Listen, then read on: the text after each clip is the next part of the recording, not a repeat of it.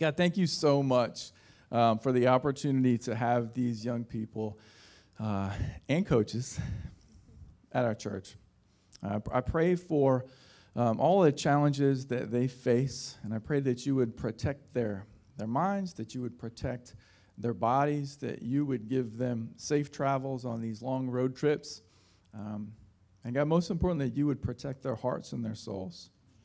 Um, the, the world really is after their hearts. And so I pray that if they have any idols that are not um, about you, that you would replace those idols with your saving grace. I pray that they would continue or start a relationship with you um, today.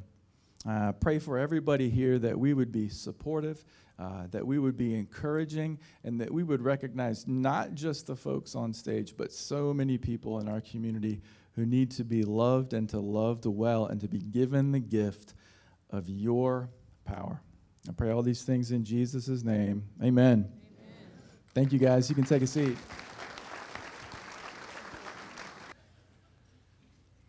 I I had my airbags in my car replaced this week. I've been getting a series of letters, and the last one said, You're going to die if you don't replace these. so Karen says, You really need to do this. but then she prepared me for what I was going to experience. She said, When you go to pick up your car, they're going to tell you that your car needs all this other work done. So I want you to be prepared to say, no, thank you, not at this time. And you know what? It happened exactly like she told me.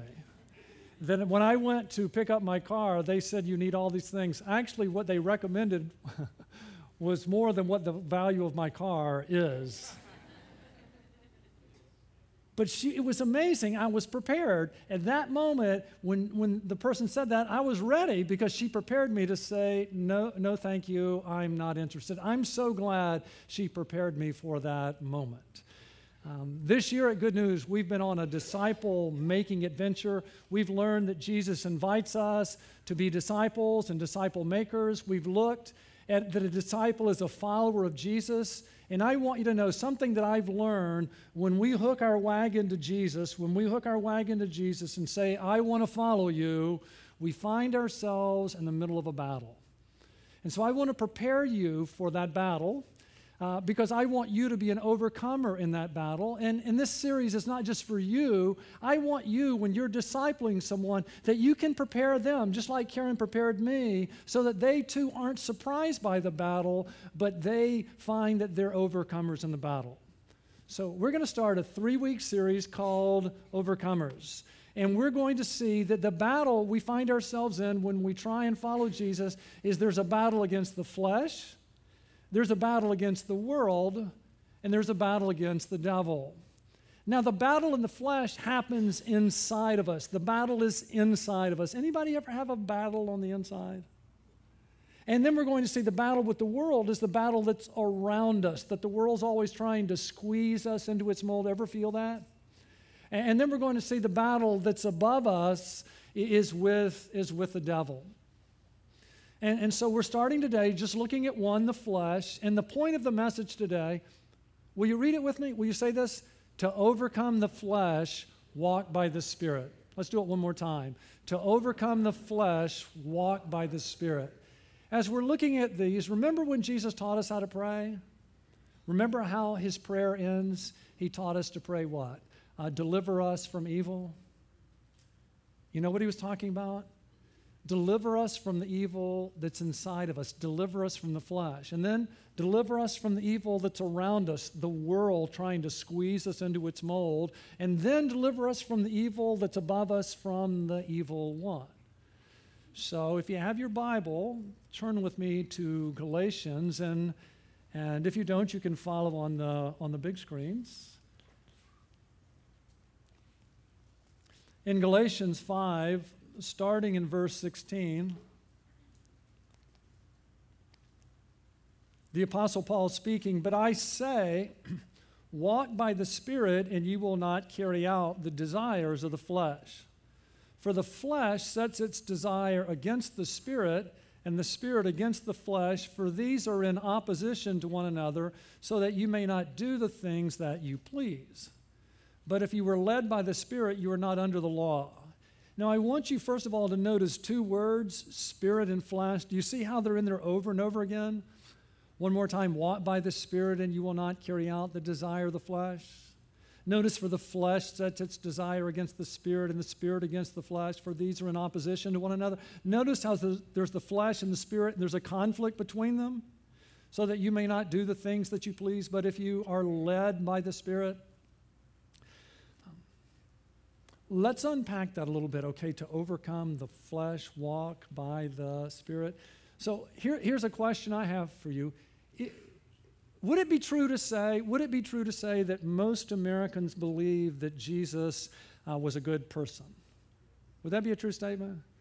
That, that most people you talk to, if you ask them who is Jesus, they would, they would say, what, he's a good person, wouldn't they? And then if you ask people, uh, did Jesus live a good life? Do you think most Americans would say Jesus lived a good life? You guys there? They would, wouldn't they? But then if you ask the question, well, why aren't they following him? And maybe that's true of you too. Maybe you believe Jesus is a, uh, is a good man who lived a good life. But if they're not following him, do you know why? There's two reasons. Number one, they don't want to. And number two, they're not able to. The reason people don't follow Jesus is they don't want to and they're not able to. And that's why it's so important that we who know Christ share the gospel with people. That's why it's so important that we invite other people to come and see Jesus. Years ago, someone invited me to come and see Jesus, and, and when I came to see Jesus, I began to understand the bad news and the good news of the gospel. Uh, the bad news of the gospel is we have a problem called sin. And you might say, well, what is sin? So in Isaiah 53, uh, would you read the first two lines with me? Let's read the first line first together. All of us, like sheep, have gone astray. So wait a minute. How many? All. all. And so that means what? Like all, right? Now let's read the second part. Each of us has turned to his own way. So first it does this everyone, and then it does what? It moves it in. all and each. And, and what I mean that we have a sin problem, it's that we don't want to follow God. And if we wanted to, we're not able to. That's what we mean when we say we have a sin problem. We have a want to problem, and we have an ability problem. And because we don't want to follow God and because we're not able to, we've all committed sins against God. Sin is more of a condition than an isolated act, but because we're sinners, we sin against God over and over and over because that's our nature. And because we've sinned against God, we are in big trouble because God is just. He can't just wink at our sins and lead us in the back, let us in the back door. He says what we deserve is we deserve God's wrath. We deserve hell. So the gospel has bad news, but it also has good news. So the first part's the bad news, right? All of us, like sheep, have gone astray. Each of us has turned to his own way. But, and I tell you, there's good buts and bad buts, and this is a great but. But the Lord has caused the iniquity of us all to fall on him. So who's the him? It's Jesus, isn't it? You see, we have a problem called sin. And so God the Son put on flesh, came to earth, and he lived a perfect life for us. He wanted to obey his Father, and he was able to obey his Father. Jesus modeled for us what it looks like to walk by the Spirit. So he did for us what we couldn't do. He lived a perfect life for us. And then where it says the Lord, saying, God the Father has caused the iniquity, all of our sins to fall on Jesus. Can you imagine never having sinned in your whole life and then taking upon yourself all the sins of God's people through all the ages and experiencing the wrath of God in our place? So Christ died for our sins, but he didn't stay dead. He, he, he rose on the third day, proving he had conquered sin and death, and he offers to us eternal life, eternal life. And here's what that is Jesus offers to forgive us of all of our sins. And he offers to give us the opportunity to do life with him and for him, and eternity with him and for him. Listen to this. Listen to this amazing offer. Have, have you ever wished you could start over in life? Or, or, or, maybe you could start over in marriage or start over in something. And, and so here's this offer. Therefore, if anyone is in Christ, if anyone puts their faith in Christ, if anyone is in Christ, he's a new creature, a new person. And listen to this the old things have passed away, behold, new things have come. And what that means, if we believe in Jesus, the old things have passed away, we're forgiven of our sins. But it but it also means that lacking the desire and lacking the ability, that goes away, and new things have come because when we believe, not only are we forgiven, but we're given the Holy Spirit. And the Holy Spirit is given to us to give us the desire and the power to follow Jesus. So, what does God require of us to be forgiven and to receive the Holy Spirit and to do life with Him and for Him and eternity with Him and for Him? He requires that we believe. Do you see that in verse 17? If anyone is in Christ, if anyone puts their faith in Christ, if anyone believes in Christ, uh, he's a new creature. The old things have passed away, behold, new things have come. So, Smiley, what does it mean to believe? Now, now listen carefully. To believe in Jesus is as simple as ABC. It starts when we admit, and then we believe, and then we commit. It starts when we admit, Jesus, I've sinned against you and I'm sorry. And if you've never done that, won't you do that even now? And then the believe is Jesus, I believe that you died on the cross for my sins and rose. That's important, won't you? And then we commit to Jesus as Savior. We say, Jesus, I want you to come in and forgive me and give me eternal life. I'm trusting in you and not in me as my Savior. But listen, it's also to trust Jesus as Lord. And what that means is today the rebellion stops. Today I surrender, and from this day forward, as you give me strength, I will follow you.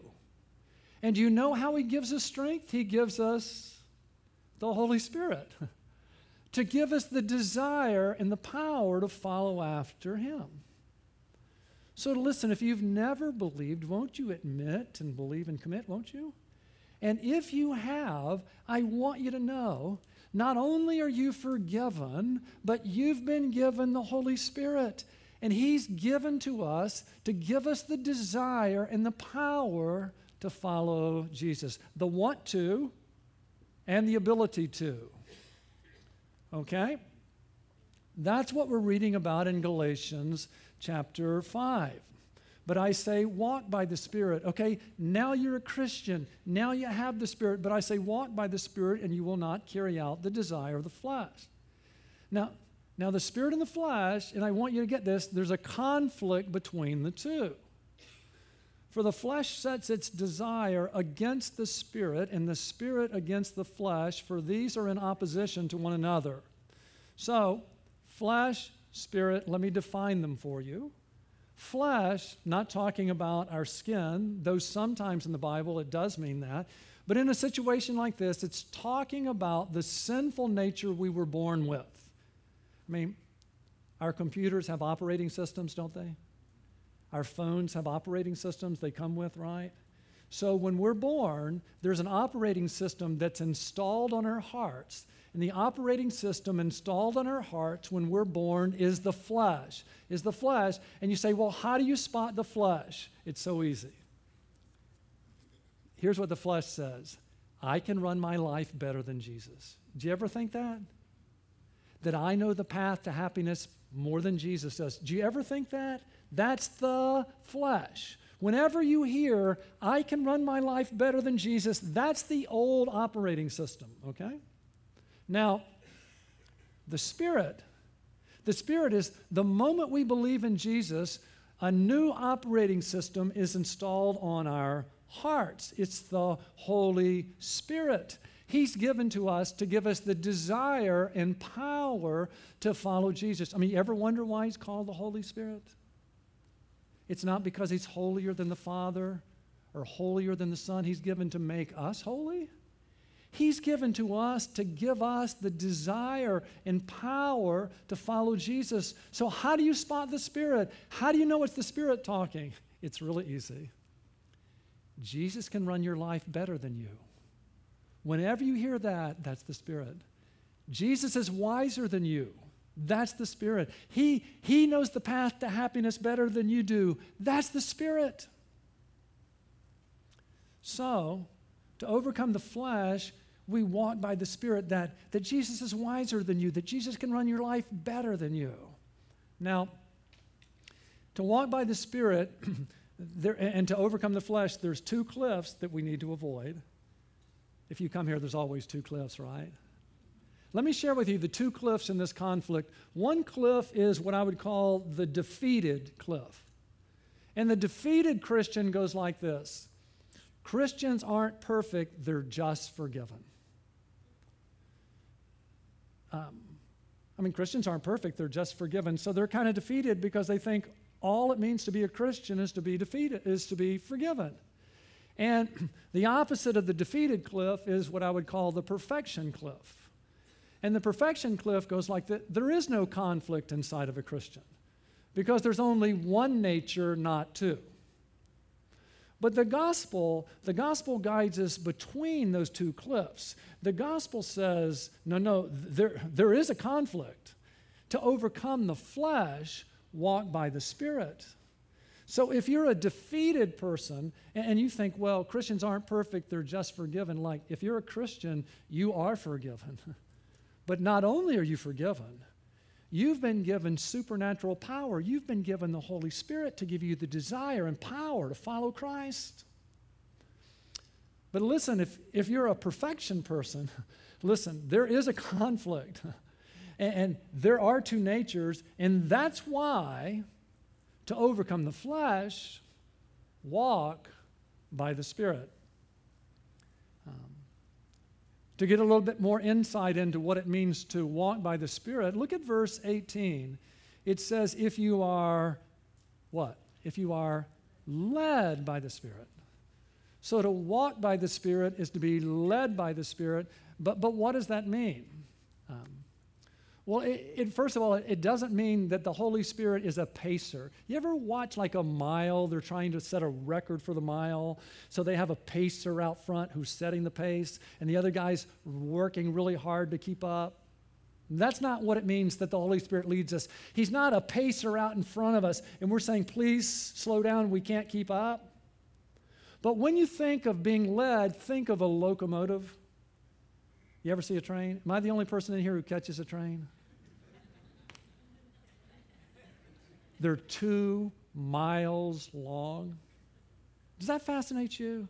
That the locomotive does what? The locomotive backs into a train and then it what? It it leads it, right? It pulls two miles of train. It's leading it.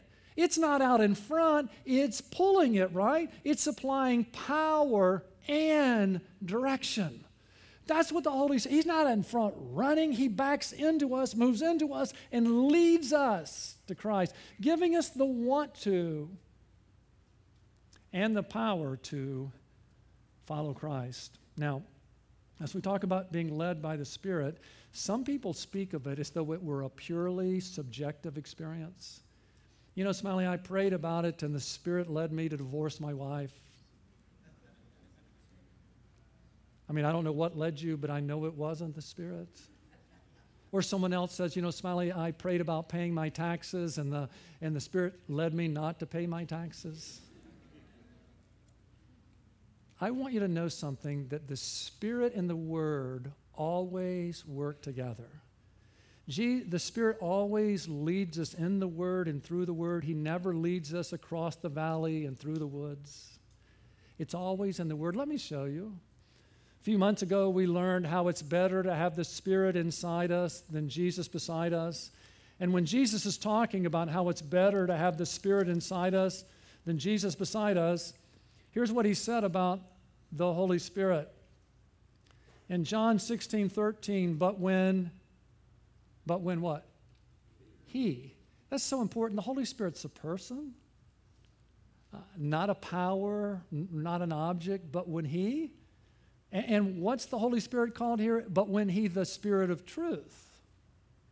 You see, the Holy Spirit is the Holy Spirit, another name, He's the Spirit of truth. But when he, the Spirit of truth, comes, he will guide you into all the truth, for he will not speak on his own initiative, but whatever he hears, he will speak, and he will disclose to you what is to come. The Holy Spirit inspired men to write the scriptures. So we have the Spirit of truth who gives us the word of truth, the, the scriptures, and then the Spirit leads us in the word. Um, back to my locomotive, okay?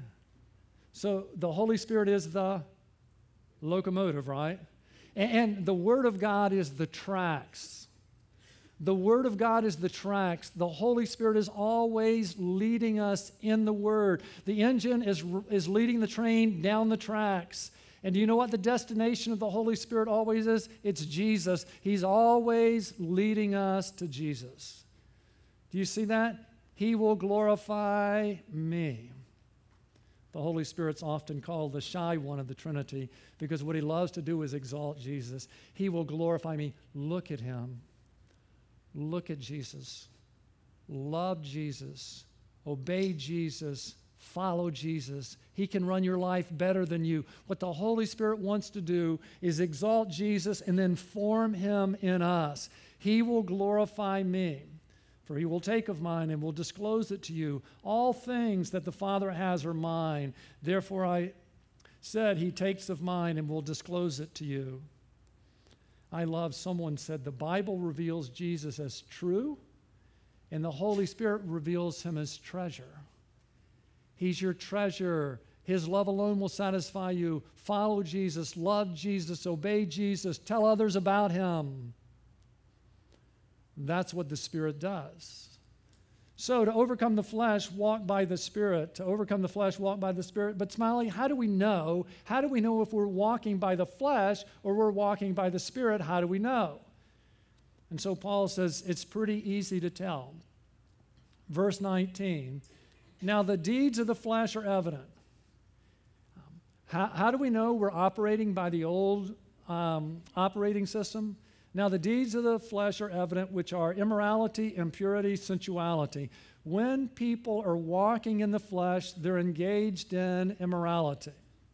Idolatry, sorcery, false religion. When people walk by the flesh, they get caught up in false religion. And now, the longest run is going to be that when people are walking in the flesh, they can't get along with others. There's endless relational conflict. Listen to how often it says this enmities, strife, jealousy, outburst of anger, disputes, dissensions, factions, envying. Wow. So when we walk by the flesh, there's immorality and false religion, and there's relational conflicts. Drunkenness, carousingness, and it leads to drunkenness and dr- drinking parties. Drunkenness, carousing, and things like these, of which I forewarn you, just as I have forewarned you, that those who practice such things will not inherit the kingdom of God. The word practice is significant. When that describes our life, it's not an aberration, but our practice. Um, the Bible says that's evidence that we don't know Christ. But that's how we know we're walking in the flesh. How do we know when we're walking by the Spirit? But the fruit of the Spirit. Now, notice the word fruit in singular or plural.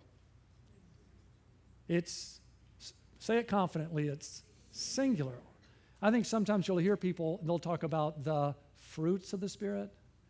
It's not nine different qualities, it's the character of Christ.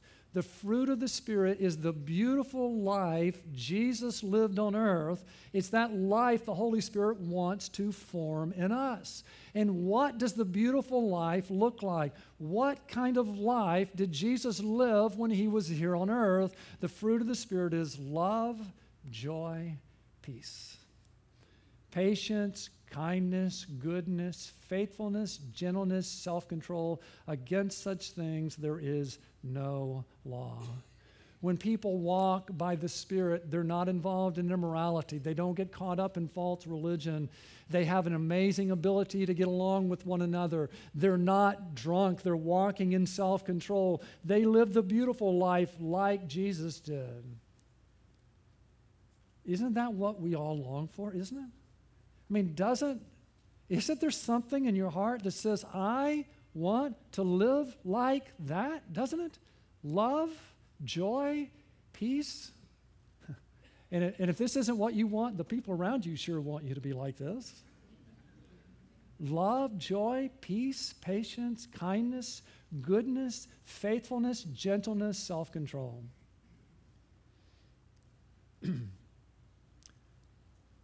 Now, those who belong to Christ Jesus have crucified the flesh with its passions and desires.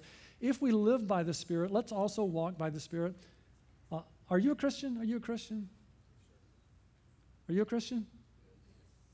Wow, this room's got a lot of lost people in there. One more time. Are you a Christian? Yes. And you know what Paul is saying? Remember your conversion. Remember your conversion. What happened at your conversion? You crucified the flesh. What does it mean to be a Christian? We say, I surrender, right? I'm tired of running my life. Today I surrender. And from this day forward, as you give me strength, I want to follow you. On that day, we took our flesh and we nailed it to the cross and says, I don't want to live that way anymore. but let me say a few things about crucifixion. It's slow, right? I mean, you nail someone on the cross, but it took them a while to die. So you've crucified the flesh, leave it there. It's painful. It is painful, isn't it?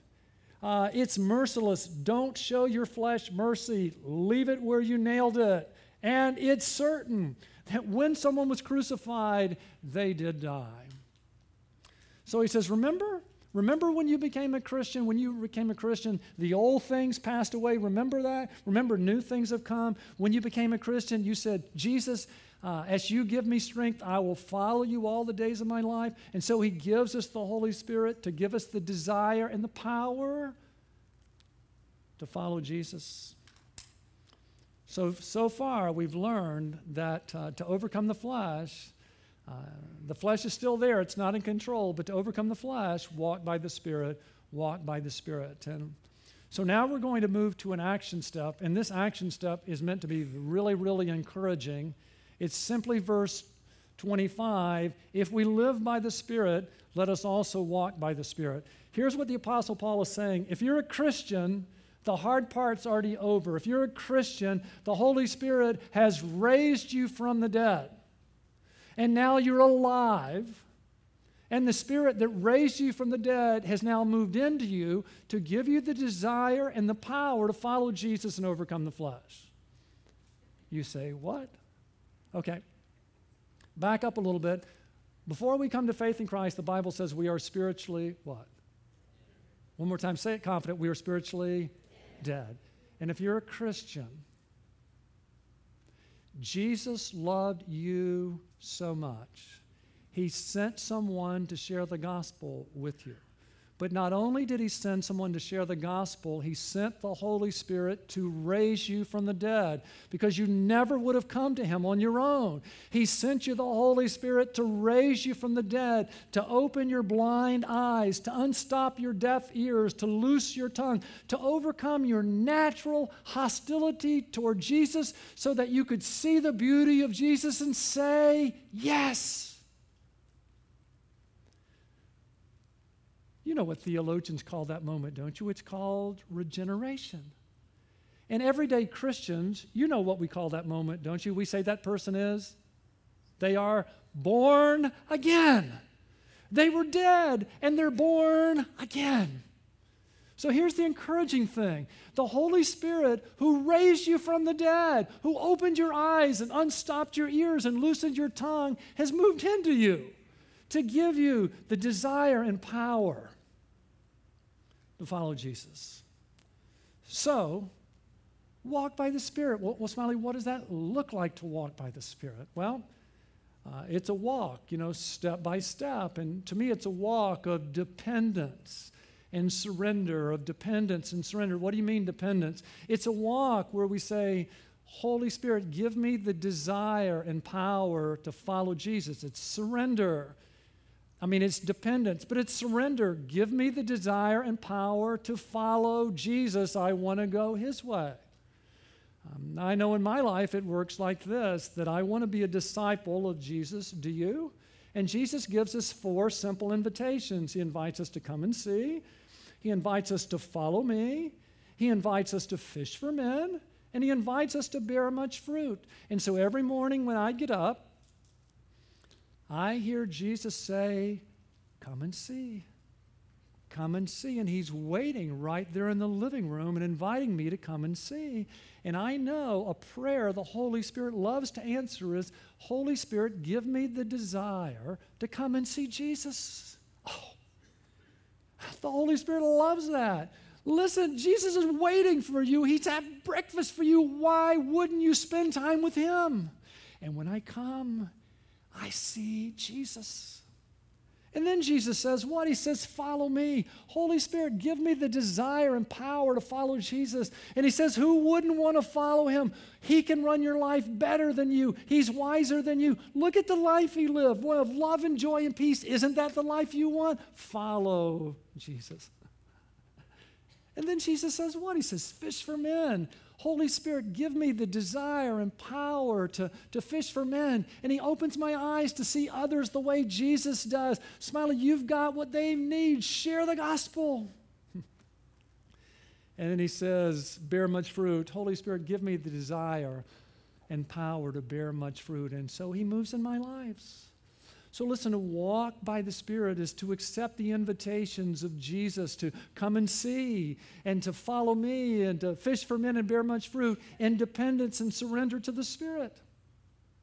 Well, Smiley, do you always walk by the Spirit? Our church is very blessed that, that we have uh, Dave Ackerman as one of our pastors here. And I often ask Dave, I'll ask him a question like I asked him one day Dave, are you controlled by the love of Christ? Are you controlled by the love of Christ? You know what he told me? I am, except when I'm not. Is that good? Isn't that true of you? That you're controlled by the love of Christ when you're not? So if you ask me, Smiley, do you walk by the Spirit? I would say, well, I walk by the Spirit except when I don't. I want you to understand something. This is really, really important they're not two different kinds of Christians. There are not Christians who walk by the Spirit, and there are Christians who walk by the flesh.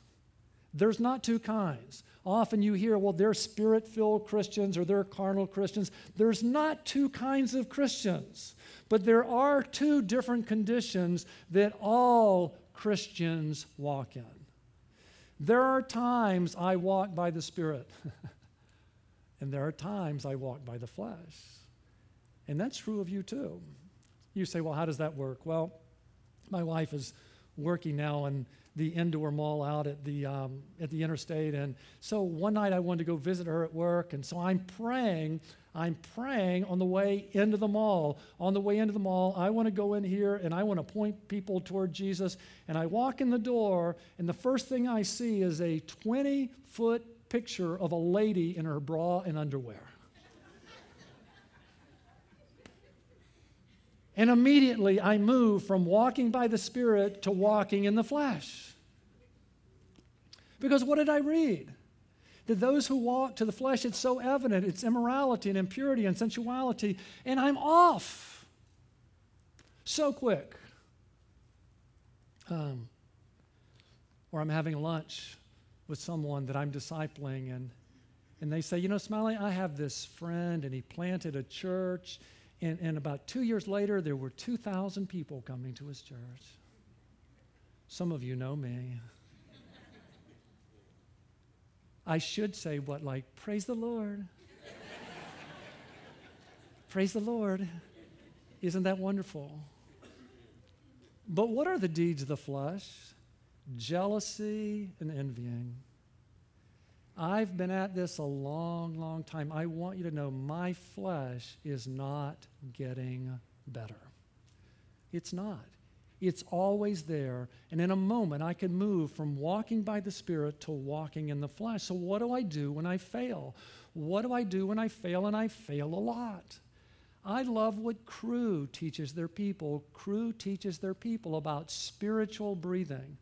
We breathe all the time, don't we? And when we exhale, what do we do? We exhale out the carbon dioxide and all the bad stuff, and then we inhale the good stuff, right?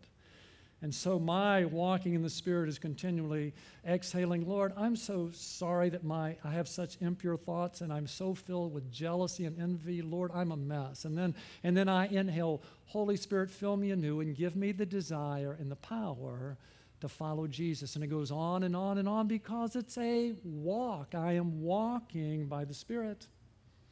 Matter of fact, if someone said, Smiley, what's it like for you to walk by the Spirit? I would say it's one of continual repentance. It's one of continual repentance because the word repentance literally means to change our mind. The word in Greek is meta, to change, and noia is the mind. And the reason I'm continually repenting is my first response to almost every situation is almost always wrong. Maybe you're not like me. My first thought is almost always wrong. My first thought when I meet someone is something critical, judgmental, or mean. Smiley, you are terrible. And I am. Anybody else like that? That maybe sometimes your first thought's not real good? See, my flesh is faster than my spirit, and my first thought is almost wrong because it's almost wrong because it's the flesh. But the second is the spirit. They're precious. Love them. Treat them the way Jesus treated you. So, for me, learning to walk by the Spirit is I have learned to live life with a time delay. A time delay, not to go with the first thought. Um, do you know there's a football game next Saturday? Anybody know that? Now, have you ever been to the Florida Georgia game? It's really an amazing experience. That when 100,000 people are going to the game, every police officer in Jacksonville is there. but when the game is over and there's 100,000 drunk people, there's no police. now, follow me just a little bit, okay? What could go wrong with 50,000 happy drunk people next to 50,000 unhappy drunk people? What could go wrong there, right? I've been there many times and a lot of bad things go wrong. And this one year I wasn't there, but I'm watching it. It's the post game, and the Gators must have won because I wouldn't have been watching if they had lost. but it's a live reporter who asks a fan a question. And out comes this profanity laced stream. And it's live. And the interviewer, it, uh, doesn't know what to do. So the TV station apologizes and says, from now on, we will have a tape delay. So that if that comes out, it's not spread. Oh, what a change it's made in my life to do life with a time delay. I have come to realize the flesh is almost always first. But if I wait a second, if I wait a second, the Spirit will come. And the Spirit's the voice I want to listen to. And then I can say, Yes, Jesus, I want to follow you. And, and, you know what I've learned to walk by the Spirit? It really is a walk. It's thought by thought, and choice by choice, and word by word, and day by day. But if we do that, if we do that for a long period of time and then look back, we will be shocked how far we have come. So I want to encourage you today if you're a Christian, if you're a Christian, the Holy Spirit that raised you from the dead, if we live by the Spirit, has moved into you. He has moved into you to give you supernatural power. He's there to give you the desire and the power to follow after Jesus. So this week, be really intentional and walk by the Spirit. Let's pray. Jesus, we are so glad that you came to save sinners because we couldn't save ourselves. And thank you for offering us eternal life to forgive us and to give us your spirit and to give us life that's abundant and forever. And listen, if you're here today and you've never put your faith in Christ, if you'd like to become a new person, wouldn't you, right where you are, won't you just admit to Him, Jesus, I've sinned against you and I'm sorry. And won't you believe? I believe you died on the cross for my sins and rose. And won't you commit to Him? Jesus, come in and, and be my Savior and forgive me and give me eternal life. I want you to be Lord of my life. And from this day forward, as you give me strength, I will follow you all the days of my life. Oh, if you've done that, listen, you're a new person. The old things have passed away, but whole new things have come. Tell someone. Mark it on your card. Let us celebrate with you. It will make Jesus more real to you.